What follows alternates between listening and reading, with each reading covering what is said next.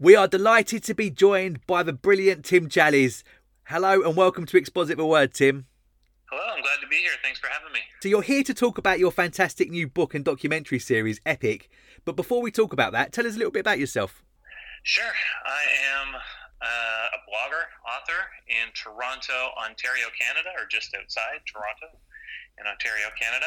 I am a husband to Aileen. We've been married for 22 or so years, Yeah. and father to three children who are currently 13, 17, and 20 years old. Which one of your sons is the uh, coffee connoisseur that you mentioned quite a lot in the series?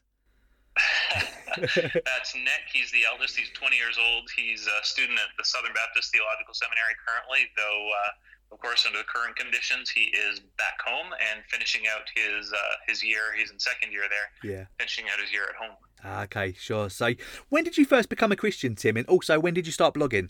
Sure, yeah. So I was raised in a Christian home. My parents were saved as college students and uh, saved by Pentecostals and saved into Pentecostalism.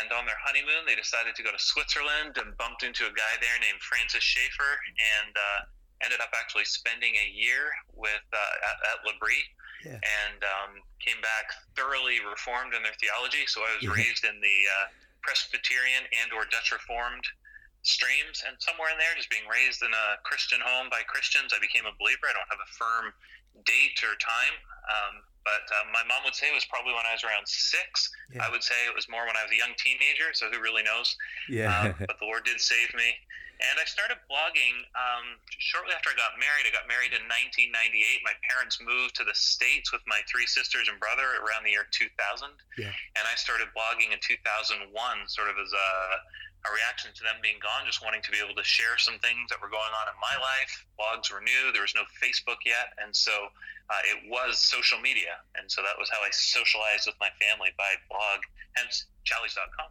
yeah. Can- And that just kind of grew out from there.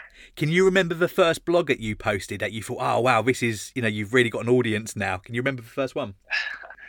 Uh, yeah, it would probably be when I started doing reviews of the purpose driven life. Um, sorry about that. It's my uh, smoke detector doing its monthly self test. Oh. Um, I think it was probably around um, when I started doing a review of the purpose driven life. At Yeah. that point, I was at a Southern Baptist church. The Southern Baptists had sort of made a move into Canada. I had joined one of those churches, and uh, they were going through the purpose driven life. And I was really uncomfortable with purpose driven life. And um, I didn't really know why. So I just started analyzing it day by day through my blog. And uh, it turns out at that time, people all around the world were going through purpose driven life and going on this new thing called the internet and Yeah. starting to uh, see what they could learn about it and maybe why they were feeling a little uncomfortable with it. And so I think as I sort of blogged my way through that, uh, that's where I started realizing, oh, now there's like 20 people a day reading the site and then a couple hundred people a day Yeah. reading the site and just kind of grew out from there. Yeah, so interesting. So tell us about this new series then, Tim, Epic, and also how did you come up with the idea? Sure, yeah. So uh, Epic is a journey around the world, also a journey through Christian history. So it's two two different things. It's a church history book, Yeah. but it's also a world travel book. And uh, so a few years ago, I had the idea of trying to tell Christian history through objects. So, what are objects that tell a story beyond themselves, or objects that are still in existence? You can see them in a museum, something like that but they, they were particularly important Hmm. in Christian history. And so I did some writing on that, kind of did a little blog series on it and, and enjoyed it. But something was missing. And I came to realize that something was actually going, actually seeing these things, Yeah. actually exploring the world to look for them. And uh, so I had that idea and mapped it out and um, realized this would be far beyond my means to actually be able to do it. Um, but after I had actually the day after I had finished mapping it out and kind of just put my hands up in surrender, uh, somebody got in touch with me and said he was he represented a group of businessmen and they were wondering if there's ever a project I'd come up with where money was the thing that was holding me back from doing it. Wow. And so I told them about the project and they chose to fund it and off I went. So it worked out really well. Wow. And uh, yeah, I think it turned out really neat. I I was really excited to do it and really excited with the finished product. Yeah. When did you actually finish it, Tim? Oh, I think it was early, uh, late 2019. So Okay. it was almost two years from the first trip, which I ended up having to repeat. I actually had to repeat the first two trips. Yeah. Um, and then uh, I think by the end it was yeah late 2019, so almost two years. So you travelled over 180,000 miles, 24 countries, countless McDonald's, and one broken arm. Tell us about some of your favourite memories. Yeah, yeah. Well, um, one of my favorite memories is meeting Stephen McCaskell, who's the filmmaker who went with me. I met him in the airport on the way to our first trip together after we had agreed to do this whole thing. Yeah. So um, walked into an airport lounge and there he was and met him and we had already agreed we were going to travel the world so i was just really hoping he and i would get along well yeah yeah and uh, be compatible and it worked out great we became very good friends and are still in touch on a daily basis so that was a joy um, beyond that i mean there's so many good memories there there was um, I always think of the south of India going all the way down to Dohnavur Fellowship, which is the ministry that Amy Carmichael founded. Yeah and walking into this ministry having no idea what to expect. You don't really see pictures of it, and people don't go there. But walking into this mammoth compound full of hospitals and orphanages and homes and all of this, and just realizing the sheer scope of what she had built, and then talking to one of the gentlemen in charge there, and uh, him just talking about the need for theological education, the uh, his his concern about some of the poor theology, prosperity theology, and other things filtering across India. And it was just a, a real affirmation that this ministry, founded so long ago, is still pressing on, still doing the good work of the gospel. And um, even there meeting this woman who uh, was elderly now, but as an infant had been brought to this orphanage where she mm-hmm. was received by Amy Carmichael, who took her in her arms and prayed for her and gave her her name. It was an amazing link between today and history. It made me smile. I can't remember where, where it was that you, you went into a McDonald's and you said that one of your intentions was to have McDonald's in every city that you went. It is so something that I would have done, and I'm so interested as well, Tim. Where where is the best McDonald's in the world? Yeah, it's a great question. So we went to 24 different countries, I believe. Yeah. And I think there were McDonald's. We went to McDonald's in every country where there was a McDonald's. So yeah. there's no McDonald's in Zambia. Yeah. So we couldn't go there, uh, for example.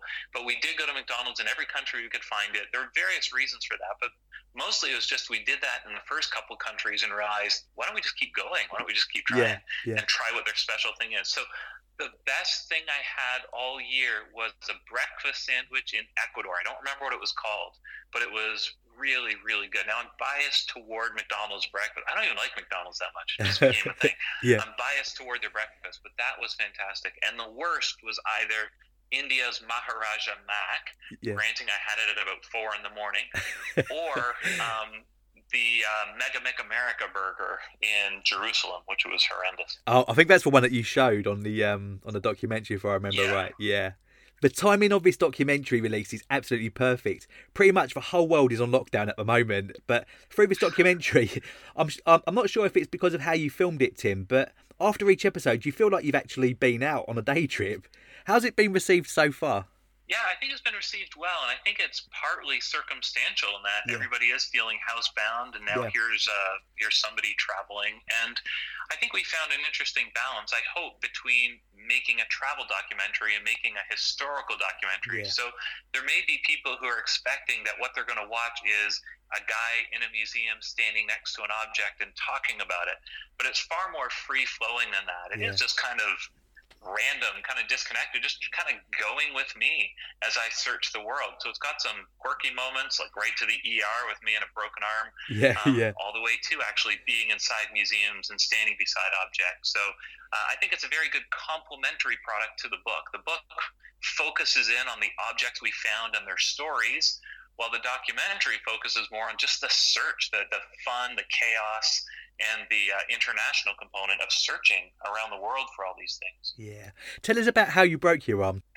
yeah, so I love photography yeah. and uh, I'm wherever I can go, and this was part of the joy of this journey is being able to take landscape uh, photographs all around the world. Yeah. And I went to Ireland. We were on the coast of Ireland, and uh, just kind of got a little careless jumping from one rock to another, and those rocks were a little more slippery than yeah. I would have thought. Right. And my footing was a little uh, less than I would have thought, and so I went over and heard a strange crunch, and uh, yeah. So, anyways, got to check out Belfast's emergency room yeah. and got in and out really surprisingly quick. And uh, it was a minorly broken arm, so it was okay. But one thing you don't see in the video is that that same evening I had a, a meeting or a a question and answer session at a local Christian bookstore. So I shook hands with a broken arm uh, with about 150 people. So yeah. if you watch that video, you can see me grimacing with each handshake. yeah. Well, to be up to begin with, you didn't actually think it was broken. You was told um, it wasn't broken, and then you got a phone call a couple of days later. Is that right? Yeah, exactly. So the ER doctor took a look at the X-ray and said, yeah. "I think it's fine, but I'll send yeah. it on to a radiologist for his perspective." Yeah. And then the radiologist took a look at it two days later or three days later, just as I was at. I think I just gotten home or was just heading home. Sure. And they called and said, "Actually, you should probably go get that looked at." Yeah. Wow. How hard was it to edit all the content you had, and how much gold ended up on the editing floor? Oh, so much. So Stephen McCaskell, who traveled with me, he shot the film and he produced the film. He yeah. did all of that. But yeah, I think probably we got the, the film would reflect maybe five to ten percent of the total footage. We took hours and hours, and a lot of it is um, just retakes or just boring stuff. But yeah. Uh, yeah, I think he had to trim it down massively and, and leave a lot that, that would have been quite interesting on its own, especially a lot of interviews and background material. In the um, documentary, you mentioned that you had to go back to Rome twice. Uh, why was the first trip unsuccessful, Tim? the first trip was unsuccessful because, as one of my uh, friends in Rome said, well, that's Rome for you. Which is to say that on the day I went there, two of the three places I wanted to see were randomly closed. And no reason given, no explanation whatsoever. They yeah. just were closed. Yeah. And so, um, as it turns out, I had to go back anyways because I went the first time before we started making a film project out of it. So it was just me alone in Rome. Yeah. Um, then we eventually would have had to go back anyways to film it. Um, but yeah, it was just things were closed for no reason. Did you get any opposition in any of the places that you went? We had the easiest time of it. So I broke my arm, a minor break. That was the worst thing that happened all year, which is really not that big of a deal. Yeah. Um, we never had any trouble. You know, a couple museum curators were maybe not the least bit interested in having us in. One or two were kind of mean about it. Um, yeah. I, I, totally understand why you wouldn't want us to film in your museum. That's fine, but you don't have to be mean about it. Yeah. Um, but other than that, no, we did so well. And I think in all the borders we crossed and everything else, and going into all these countries, I don't think I got more than like 12 or 15 questions all year. But often I would walk up to the border, they would take my passport, they would stamp it and hand it to me without even asking why I was there, yeah, which wow. was remarkable. Not that I was doing anything bad, not that I had anything to yeah, hide, yeah. but it was so, so simple. Wow. Were there any objects that you stumbled on by accident? Yeah, there were a few. The, my favorite was William, uh, sorry, Andrew Fuller's snuff box. For me, that was. Yeah. Uh, I described that in the book. It shows up in the film as well. Such a quirky little object that, in its own way, is key to the history of the worldwide modern missions movement, and yet it's a snuff box. And snuff being an form of tobacco that you would snuff up your nose rather than smoke. Um, so it was just one I, I, had heard. I knew the object had been used in days past, but I didn't know that it still existed. In fact, I had been told it did not. And I tracked that down. Um, another one would be in Zambia. David Livingstone museum there. Yeah. Found some neat objects there. We knew there was a museum, but uh, just didn't have a website. There wasn't a good description of what was inside. But finding the traveling box he carried with him, and you could see on the top of the box little mounds of wax. So this is the box he would travel from place to place. He would set up the box at night, put a candle on it, and that's where he would write his journals his journals, which were turned into books, which gave him worldwide notoriety and helped yeah. him in carrying out his his work, his ministry. So yeah, there there were lots of neat little moments like that. Wow. Did you go anywhere that you were keen to go back with the family? Oh yeah, absolutely. So through all the travel, I accumulated, as you can imagine, a whole lot of travel miles. Yeah, yeah. Um, and a whole lot of hotel points. So we cashed those in last summer and went as a family to Europe and retraced the the route through parts of Germany and Switzerland and Austria. So that was an absolute joy. Um, I would gladly go back to many of those places. Ecuador, I'd love to go back to, um, and Australia, New Zealand. I go there anytime, anyways. So yeah, um, yeah. There's lots of places I would gladly go back. That's so good. Did anywhere or any of the objects that you were looking forward to see and not live up to ex- expectations? Oh, probably. Yeah, there were some I couldn't find. So there were some I, I really wanted to track down. Or I went to um, the Israel Museum and really just didn't find anything. I was looking for objects related to the Crusades, and I just couldn't find anything that was interesting. Little bits of broken pottery aren't going to tell much of a story. So yeah. um, there was that. And then the whole early church as well. I really went looking for objects that would tell the story of the early church between, um, you know, the, the founding of the church and really into the Middle Ages. And there's very little there as well. So that was a little bit of a of a disappointment. Yeah. Yeah, sure. You mentioned at the uh, start of the interview that your mum and dad um, were first Christians within the Pentecostal denomination. One, in one of the episodes, you spent some time looking back at the history of a Pentecostal church. What did you find out, Tim? Yeah, so we went to California, and okay, so in this worldwide journey, we wanted to focus on Christianity, um, I guess you could say Protestantism, you could say evangelicalism, something like that as we yeah. start to narrow the categories. And I didn't think I could tell the story of um, Protestantism or the Christianity um, from the early days till now without getting into some things that I don't myself adhere to, like prosperity gospel, yeah. which would be um, a non-biblical, uh, well, really a heresy or something close to it. Mm.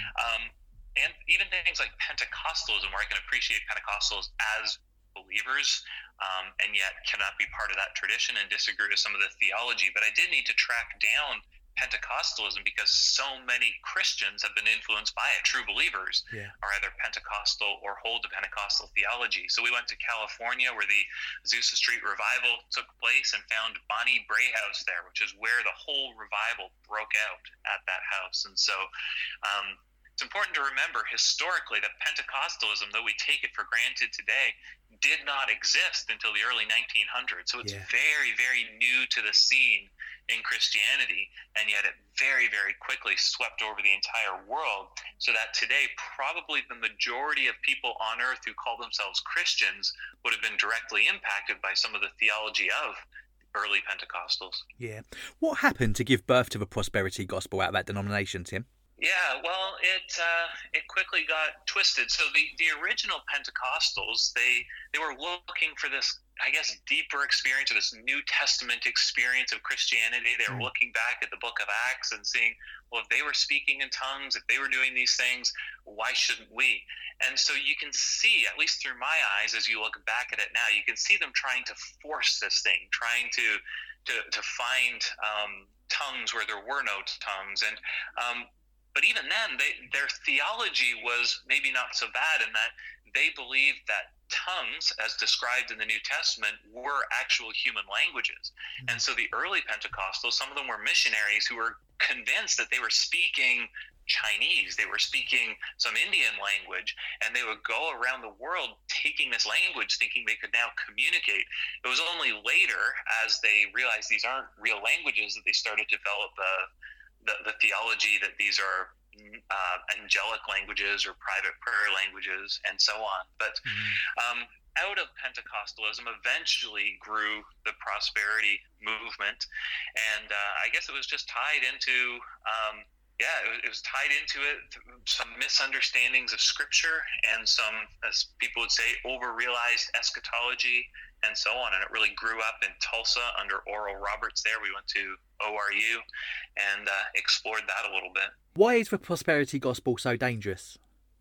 Well, it promises things in this earth, on this earth, that uh, a are less important things than salvation by grace through faith in Christ Jesus. Things that are less important than the promises God makes to us, yeah. um, and it, it it buries Christians in this desire to have physical, financial, um, and health prosperity here on this earth. And yeah. so it offers people something they desire. You don't have to be a Christian to desire those things. In yeah. fact, the um, many Christians or many non-Christians really have a deep longing for these things. So it takes advantage of human ignoble human desires or even human greed and promises you can have those things through a relationship with Jesus Christ. And so it, it takes advantage of unsanctified desires and promises them as proof of Christianity. And of course, in the prosperity gospel, as as we've seen, it really is almost like a Ponzi scheme in which mm. only the people at the top truly prosper, and they prosper off the backs of the people down below them. So yeah. um, it's it's it's simply not sound theology. It's a it's unbiblical theology, and it's very very dangerous. Tim, you've you're you're somebody that reads a lot of books, especially for a living as well, and you blog about them in your reviews. What's your best ever book that you've read? What's your favourite book? I would usually go back to The Holiness of God by R.C. Sproul, and I don't really know how to say the best book, yeah. um, how to define that, you know, but the one that changed my life. Um, I'll often see people, they'll, they'll finish a book and two days later write a review and say this book changed my life. And i would say maybe you know like give it some time and see. You don't really know that yeah, right away. yeah. but something like the holiness of god i can say that over the years it's shown to me that it really did change my life. It shifted my view of god. Um, it, it sharpened my view of god made it far more accurate and also sharpened my view of myself, yeah. uh, made my self understanding far more accurate, and allowed me to see the, the great chasm, the infinite chasm between myself and God. Yeah. Um, so, yeah, I think that's one that uh, I recommend to everyone. I recommend widely, one I reread, and one that uh, I'll never, uh, yeah, I'll never not be indebted to. Yeah. And what's the most dangerous book you've read? Oh boy, um, I've read some really miserable books yeah. over the years. That's been part of what I've done through the blog over the years is try to focus in on some of the books that are unhelpful or even downright dangerous. So, um, I don't know. I could probably point in any number of directions, but I think it, some of the the worst books I've read would be things like The Shack or even the whole heaven tourism genre or Jesus Calling by Sarah Young. And in each one of these books, in one way or another, they're just pointing people away from the sufficiency of Scripture, the sufficiency of God's revelation to us in the Bible. And somehow they're, they're, they're tampering with that. And as soon as you, you draw people away from the Bible, you're in, well, you're into dangerous territory, aren't you? Yeah as Christians, we love to hear about all of the history. But if we had someone listening right now who isn't a Christian, how would you encourage them to follow Jesus? Yeah, well, I think this this um, little bit of period, this little period of time we're going through right now, uh, where we're dealing with this coronavirus, it um, maybe just lets us know in a new way what we've known all along, which mm. are we're really weak people. We're really small people. Um, all of human, all of human society, the whole world has been put on hold due to a microscopic virus. Yet we think we're good. We think we're strong. We think we're powerful. And here we are. The whole world has stopped because yeah. of this thing. So I would encourage people just to admit your own weakness, admit your own smallness, um, admit your own frailty. And once you can do that, once you can see how little and small and frail you are, then uh, I think you're in a good position. God uh, gives grace to those who are humble. So if you humble yourself, uh, realizing how small and weak you are, then go looking for the one who is uh, who's big and strong and powerful, and uh, look in the Bible, which is His revelation of Himself, and I think you'll find Him there. That's an excellent place to finish, Tim. Thank you so much for your time. I've really enjoyed speaking to you. Yeah, likewise. Thank you. Thank you, Tim.